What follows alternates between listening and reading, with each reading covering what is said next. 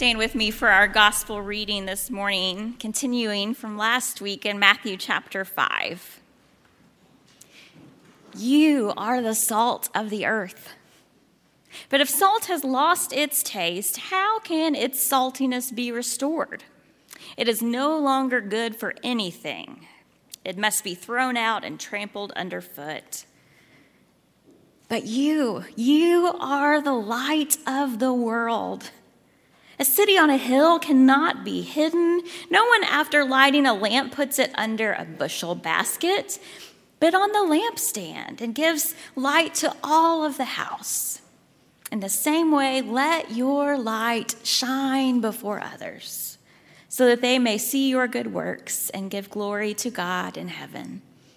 Friends, this is the word of God for you, the people of God. Thanks be to God.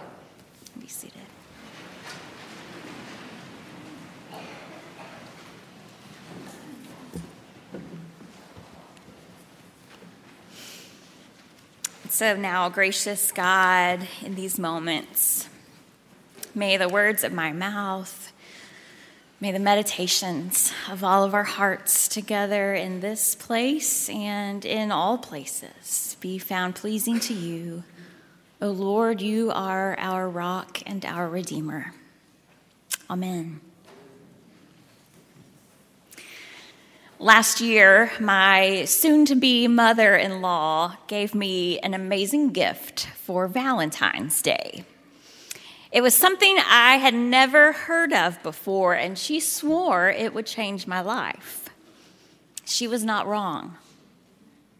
It was a small package from Old Kentucky Chocolates of dark chocolate covered wavy potato chips sprinkled with pink Himalayan sea salt.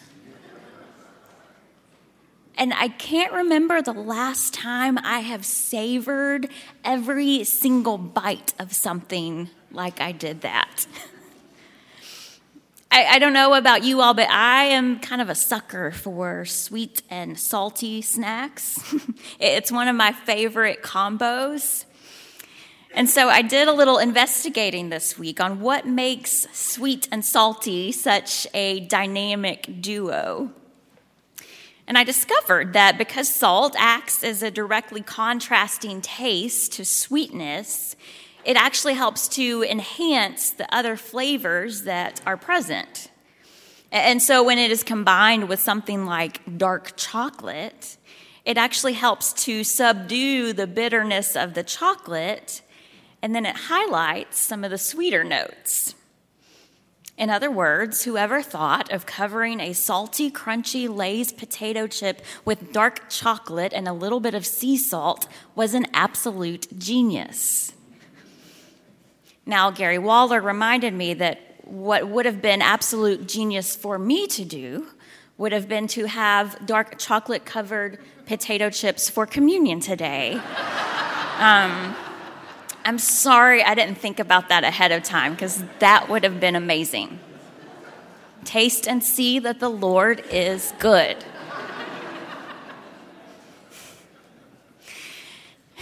I'm sharing all of this before we dive into this story where Jesus tells us that we are the salt of the earth because I thought it was important for us to step back for a moment and to consider what salt is and what it does. Today, salt is a pretty common household good. I would imagine that all of us have access to salt in some way. But it hasn't always been that way.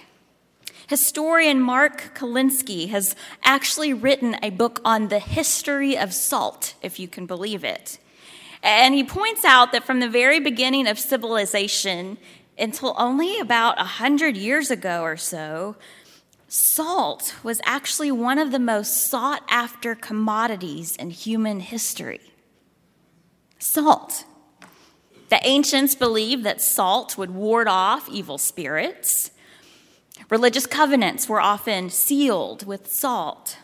Salt was used for medicinal purposes to disinfect wounds, stimulate thirst, treat skin diseases. Roman soldiers were actually paid in salt.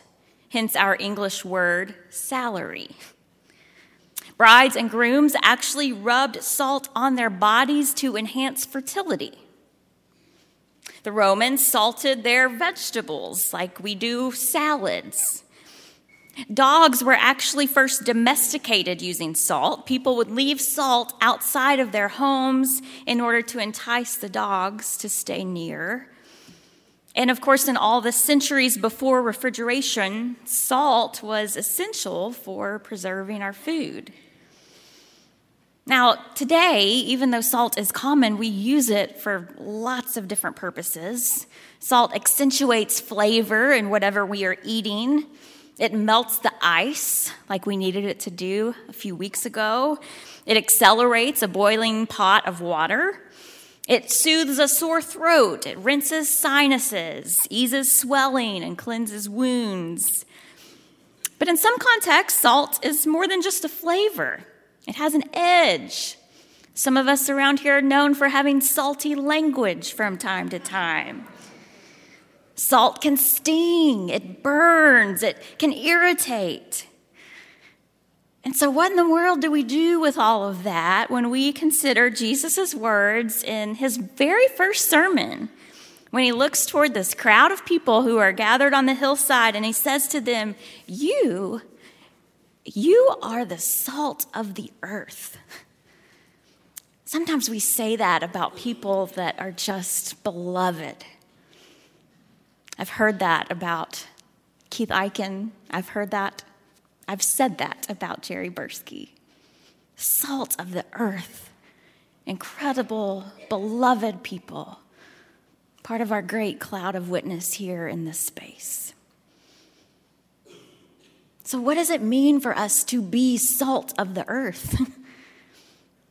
and when we consider all that salt does, what if it means that you and I bring something that is good and rare and healing and restorative and transformative to the world just by being who God created us to be? Jesus says you enhance God's world just by being you because you are salt.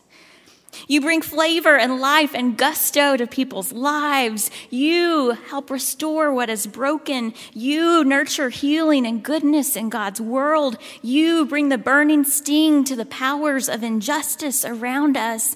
You, you can do this just by showing up as the person God is uniquely creating you to be. I think sometimes this metaphor is lost on us because salt is so common. One commentator I read this week said maybe it would pop out to us if Jesus were to say, You are the red hot chili pepper of the world. You spice things up. And notice that Jesus isn't telling people how to become saltier, how to become the salt of the earth. Just like we talked about with the Beatitudes last week, you don't have to try to be blessed, you don't have to earn your way to be blessed. And it's the same here. Salt doesn't have to try to be salty, it just is. Light doesn't have to work harder to be light. It's how it is created, and the same is true for us, friends. Jesus isn't giving these people a list of prerequisites they must meet or boxes they must check in order to become more salty. He says, You are the salt of the earth, period. Even if you don't realize it, even if you have a hard time believing it, even if you can't see it in yourself, that's who you are as a child of God. Do you know how many people there are who don't even step foot in these doors because they've never seen themselves like that? And they've never encountered a God who sees themselves as that too. Every single week, people are yearning to hear this word that they are salt and that they are light and that they are a beloved child of God. And so, if you are here today and hear nothing else I say, hear that. Period. I think I've shared with you all before about some of the work that my previous church in Waco did in the public schools in our community. One year, we were at a student empowerment summit with about 500 high school students in Waco. And the keynote speaker was Dr. Jolanda Jones, who served on the Board of Education for the Houston School District. And I will never forget how she captivated a room of 500 high schoolers that day, which I would imagine is a pretty challenging thing to do. Dr. Jones shared with them about how she grew up in the third ward of Houston, and she was often the primary caregiver for her four younger siblings while her mother was at work. There were many times when her family went without water, electricity, heat, or even enough food to eat. When she was a teenager, their rent house burned down from candles they were using in place of electricity. But despite all the odds against her, Dr. Jones went on to become an internationally recognized athlete, a lawyer who stands with those on the margins, and an activist. And today, I just looked her up. She now serves in the Texas State House of Representatives. But out of everything she shared that day from her years growing up, she shared that what was the most difficult for her to overcome was actually hearing some of the awful things that her mother said to her. Her mother, as she was growing up, said things like, I hate you. You're worthless. No one will ever love you. And the worst, I wish you had never been born. And she said, out of all the difficult things, the worst by far was hearing those things from her mother and then coming to believe them about herself. Well, my heart sank that day because I watched as Dr. Jones shared her story and so many heads of students around the room nodded as if to say, I've heard that from someone in my life too. I get it. I know what that feels like too.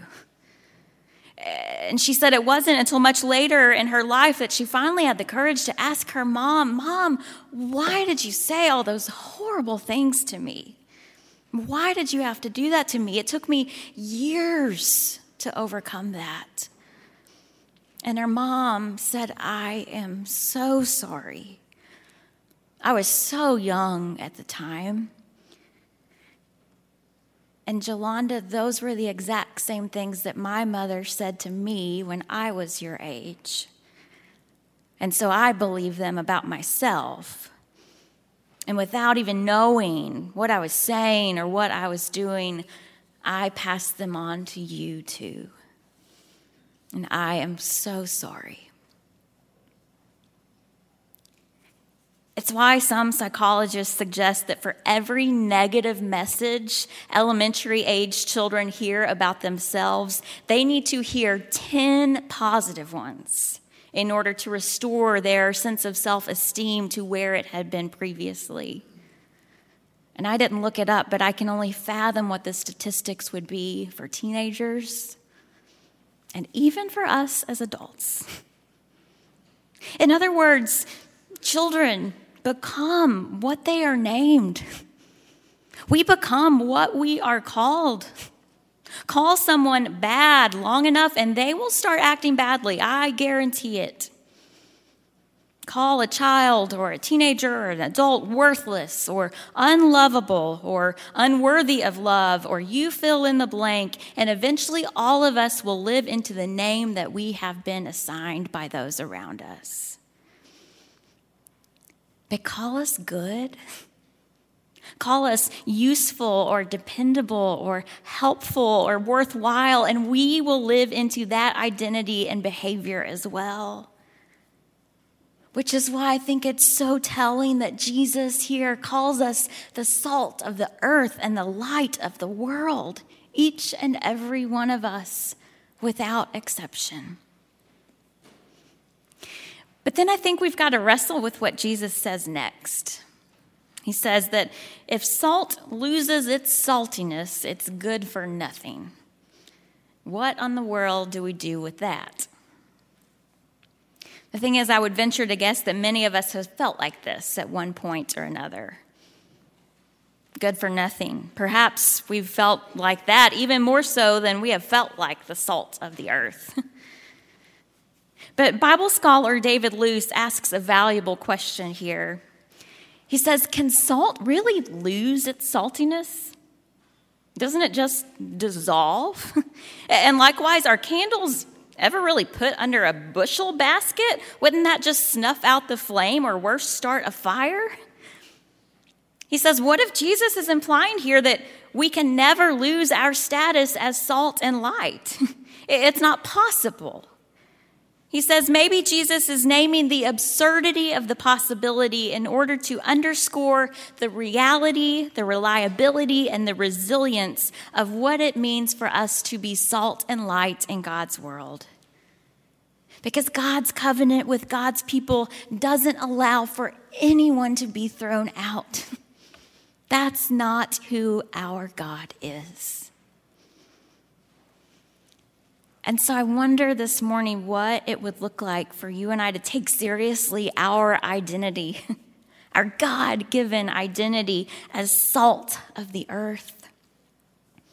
If we really believe these words that Jesus says about us to be true, how might we show up a little saltier in God's world?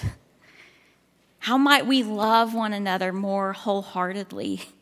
How might we engage more deeply in the work of justice? How might we bring about healing and wholeness in God's world in ways we hadn't even considered before? How might we make the world around us a better place just by fully and faithfully being exactly who God created us to be? You might be familiar with the writer Matthew Paul Turner. He's written lots of beloved children's books that Pastor Renee and I both love. And a few years ago, Matthew came out as gay. And it's been so beautiful to witness how his journey of coming out has given him an even more authentic voice in his writing. He actually shared on social media that quote, as someone who spent 30 plus years in fundamentalist evangelical churches and exploring God through conservative theologies, I've lived many days overwhelmed by fear, shame, and self hatred. But for the first time in my life, he says, I can say with confidence that I'm ready to embrace freedom, hope, and love as a gay man exactly as God created me to be. And so, knowing Matthew's story makes me appreciate his words all the more. And I wanted to end today's sermon by sharing some of them with you. Because if Jesus were preaching a modern day sermon, inviting us to live into our God given identity as salt and light in this world, bringing flavor and life to everything and everyone around us, I tend to think it might sound something like this. When God made you, somehow God knew that the world needed someone exactly like you out of billions of faces from cultures, all races, people God made from all different places, God knew your name. Your picture was framed. God's family without you would not be the same. Because when God made you, this much is true. The world got to meet who God already knew. You, you, when God sees you, God delights in what is and sees only what's true. That you, yes, you and all of your glory bring color and rhythm and rhyme to God's story. So be you, fully you, a show stopping review. Live your life in full color, every tint, every hue Discover, explore, have faith, but love more, and learn and relearn all that God made you for. Use your talents and passion, those gifts that God fashioned. Think up ideas and then put them in action. Because God loves you creating your true self displaying when light on the inside through art is portraying. When you dance all alone, spinning like a cyclone, being whoever, whatever in a world all your own, God smiles, and here's why in the spark of your eye a familiar reflection shines bright from inside. Because when God made you, the world oohed and awed. In heaven, they called you an image of God. You, you, God dreams about you. God dreams about all that in you will be true that you, God's you, will be hopeful and kind, a giver who gives with heart, soul, and mind, a mover, a shaker, a lover of nature, a builder of bridges, you, the peacemaker, a you who views others as siblings and brothers and lives by three words love one another. A confident you, strong and brave too, because you being you, is God's dream coming true. Friends, may these words be true of us.